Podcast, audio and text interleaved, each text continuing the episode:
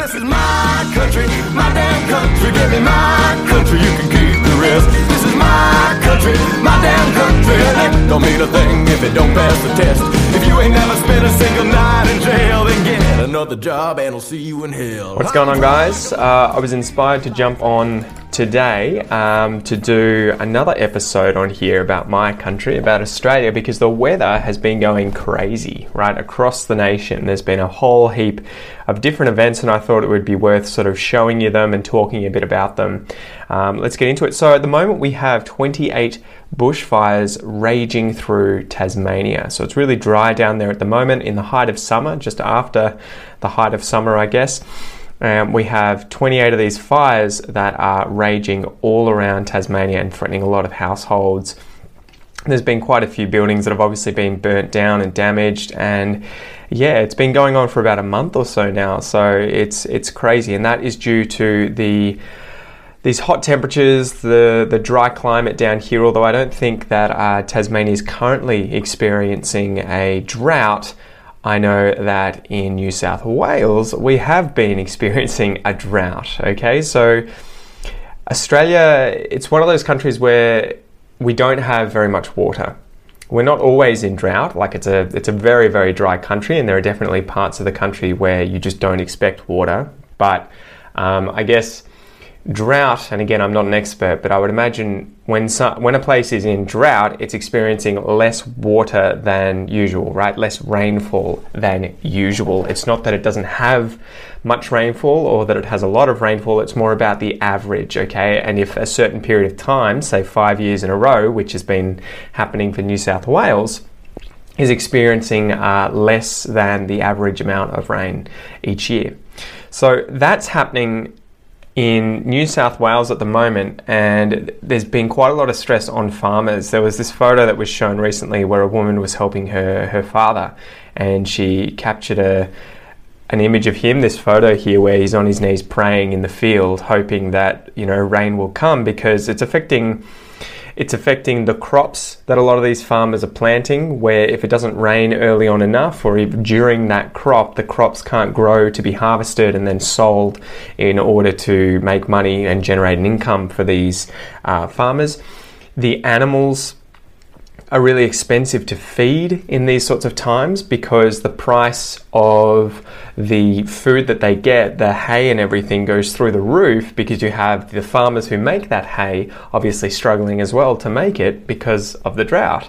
And on top of that, you if you can't afford that sort of stuff, you have very little uh, in the way of grass and hay on your own property, then the the cows and the other livestock that you're going to have tend to obviously get smaller and not grow as large. They're not as healthy, and so when you try and sell those each year, you're going to get um, much of a reduced sort of price for those animals too. So for the last few years, we've been seeing that farmers, especially on the interior of the west coast of Australia, right? So we have the Great Dividing Range in Australia. I'll see if I can show you a map of that. Let me. Um, you'll see here on the screen, right? So we have what we call the Great Dividing Range, which goes from about here in Cairns all the way down the east coast, a few, maybe a hundred or so kilometres in, maybe a few few hundred kilometres in in New South Wales, down into Victoria. And what happens is that that causes air to go up into the sort of higher level of the atmosphere, and I'm not a meteorologist, but my basic understanding is because of that mountain range, you get water generated, or rainfall rather, generated, and it comes down and goes um, down both sides of the mountains into rivers, and you have the Murray Darling Basin which is this big basin in New South Wales, where you and and in interior of Queensland as well as Victoria, the Murray Darling Basin, the Darling River and the Murray River, and you have the water coming off the Great Dividing Range going west across those farmlands, and you also have it going east um, down to the ocean on the other side of the Great Dividing Range. So that's why we have that green uh, line or strip of forest up the east coast of Australia because there's rainfall because of the mountains, right? And we'll talk about the Murray Darling, Darling Basin and the other issues there. So, anyway, there's farmers on the interior there. There's not enough rainfall down in New South Wales and southwestern uh, Queensland at the moment, so we're having this drought. and a lot of the farmers are obviously under pressure because they're finding it very hard to survive. They're getting support from other farmers, they're getting support from the government. I think they're getting a lot of donations though as well, although I'm sure it's not enough and they're really battling, but hopefully the drought will break soon and they'll get through that. You might be asking though, at the same time as having this drought, especially if you're in Australia at the moment, you might be thinking, well, I've just heard of all these reports that places like Cairns and Townsville are being flooded, right? So there's all this stuff going on in Queensland with ridiculous amounts of rainfall. And I guess I can show you that um, on a map here. I had it up here. So this is the 2018 Australian rainfall um, decile map. So you're going to see here rainfall across the continent. Where it's blue, it is um, up to highest on record, so very good amounts, above average, right? And, and beyond. And where it goes from white to dark red, it's below average, right? So you can see there on this map that most of southern Queensland here, almost all of New South Wales, as well as Victoria, are all experiencing droughts, um, as well as South Australia here on the eastern side. And so a lot of our farming land is in this area, and that's why the farmers are having such trouble. But you'll also see up here in the top of Australia that they're receiving very much above average rainfall, and there are even some places here that seem to be receiving highest on record levels of rainfall, and even in the interior here in uh, southern Western Australia. So what's happening now is that it's you have all of this these different weather systems i guess happening or, or, going on at the same time so you have flooding up in Townsville at the moment in Queensland, where I was hearing crazy stories of them getting something like a year's worth of water in a week, or it may have even been less than a week. There were stories of, I think, 20 different suburbs around Townsville that have had to evacuate. They've had to take the people out because the water levels of the river are rising after the river has um, broken its banks the water's rising, it's going to submerge these houses, and people just have to get out while they can. Um, there was a woman saying that in her house, she had to escape and leave.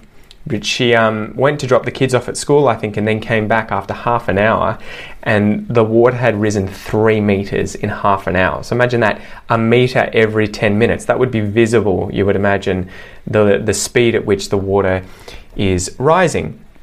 And so, in the case of these floods, as we were talking about on the podcast recently, when we were talking about floods, these are fast onset floods where you have these. Um, this, this weather with a severe amount of rain and the river systems can't cope. So the rain comes down and the water just rises. The rivers break their banks or even the, the rain ends up in the streets, right? Because you just have consistent rain that the drains can't handle and the rivers can't handle. They can't drain away all that water. So that's what's happening in Townsville at the moment.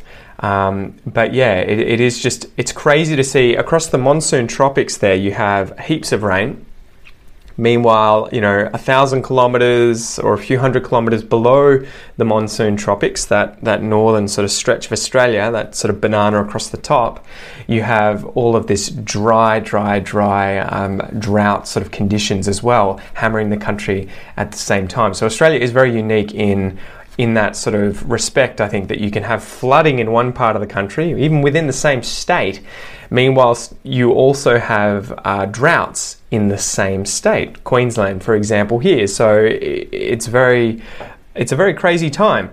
Um, I also wanted to touch on what's going on in the Murray Darling Basin. So, there's been story after story of these fish killings recently in the Murray Darling Basin. And if I can go back to this map here, the Murray Darling Basin is, let me just zoom out here a bit.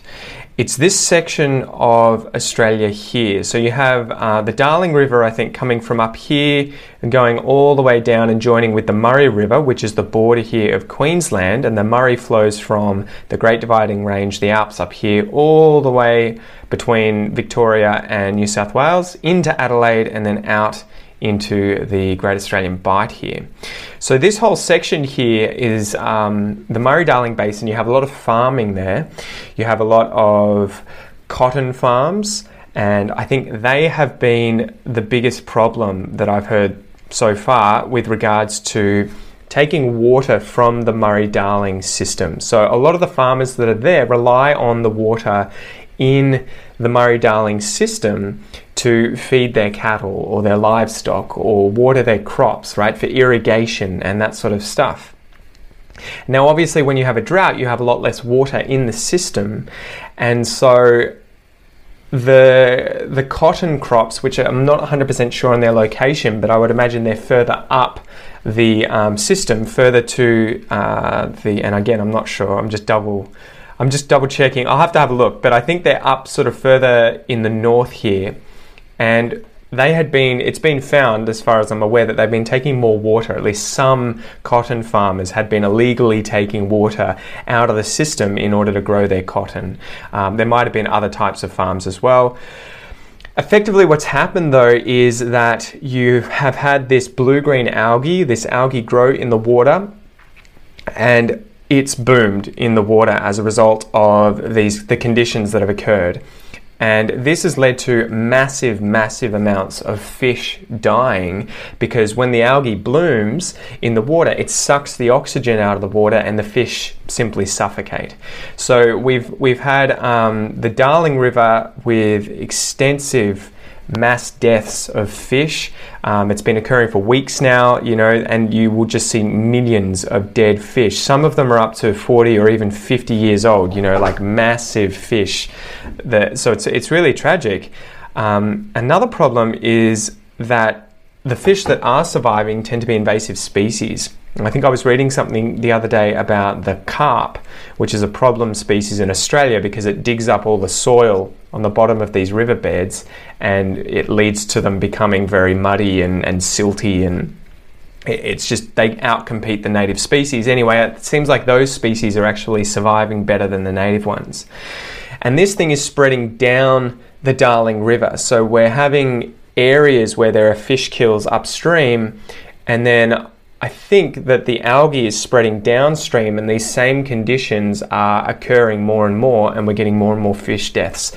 So just one more thing that's that's happening to the Australian environment at the moment. Um, the last thing that I wanted to touch on was the feral Brumby culls that are finally coming in. So we have a problem in Australia where in the southeast part of Australia we have feral horses. These are horses horses that have been released into nature, into the the, um, the wild, and they live there, but they damage the uh, river systems. They eat a lot of the plants, the native plants. They the hooves on the animals destroy the ground because Australia before Europeans came had no livestock at all had no sorts of animals that had hooves, like horses, sheep, um, cows, those kinds of animals, donkeys, etc. And so the land, the um, plants, and the soil system effectively wasn't used to these animals and this, the sort of, I guess, the hardness of their feet compacting the ground. And so quite often we have a problem where if you get lots of these animals feral in an area, they can actually destroy the soil and the ground systems and the plant systems, and so it's a sort of cascading effect. It's almost from the bottom up, um, disturbing sort of the balance of the ecosystem. So there's there was a massive sort of to do recently about um, this Brumby death that they stum- someone stumbled upon in uh, Santa Teresa here, where this drought is going on in New South Wales and um, southern Victoria and north northwestern um, Victoria and southern western Queensland. And these these feral horses had obviously been everywhere um, doing their thing. And then when a few hot days rolled through, which recently occurred, where we had like days up to 49 degrees. I think in uh, South Australia it was definitely over 40 here in Victoria. New South Wales hit it as well. So that centre of Australia definitely got really hot. We had a heat wave. And tragically, or you know, I guess it depends if you like horses or not, but these, these brumbies that were spread out in this landscape went to where they thought water was, and there was no water there because of the drought and because of the temperature, and they all died in this one location. So, someone obviously found them, took all these photos. uh, a lot of people were sort of, I don't know necessarily if they were outraged, but they were definitely upset because people tend to like horses, right? You don't really think about rats and other animals that live there naturally that have probably died as well, but horses people like. The problem that I have though is that we have a lot of horses here and people won't allow the government to kill them or to cull them or to reduce the numbers because they're horses and people have it in their head that horses are this cute cuddly animal whereas the native animals like kangaroos and dingoes and wombats and those other animals that also live in the environment that are also cute and cuddly are sort of competing with these horses. So anyway it looks like the uh, government has decided to roll out some culls in order to control the numbers of brumbies, which I wholeheartedly support. I don't like I don't like animals, feral animals in our environment, destroying the environment or competing with native Australian animals. And I also hate the idea of these feral animals suffering in this kind of way. So I'm sure that a, a bullet and a humane death is much, much, much, much more of a, what would you say, a better option than, um, you know, dying of, of dehydration in the heat. Anyway, that is it for this my story uh, about Australia, guys, and the sort of climate and weather that's going on. I hope you enjoyed it. If you find any good articles, free, feel free to send them my way. Um, I'm going to stop rabbiting on, and I'll let you get on with your day. Thanks for joining me. See you later.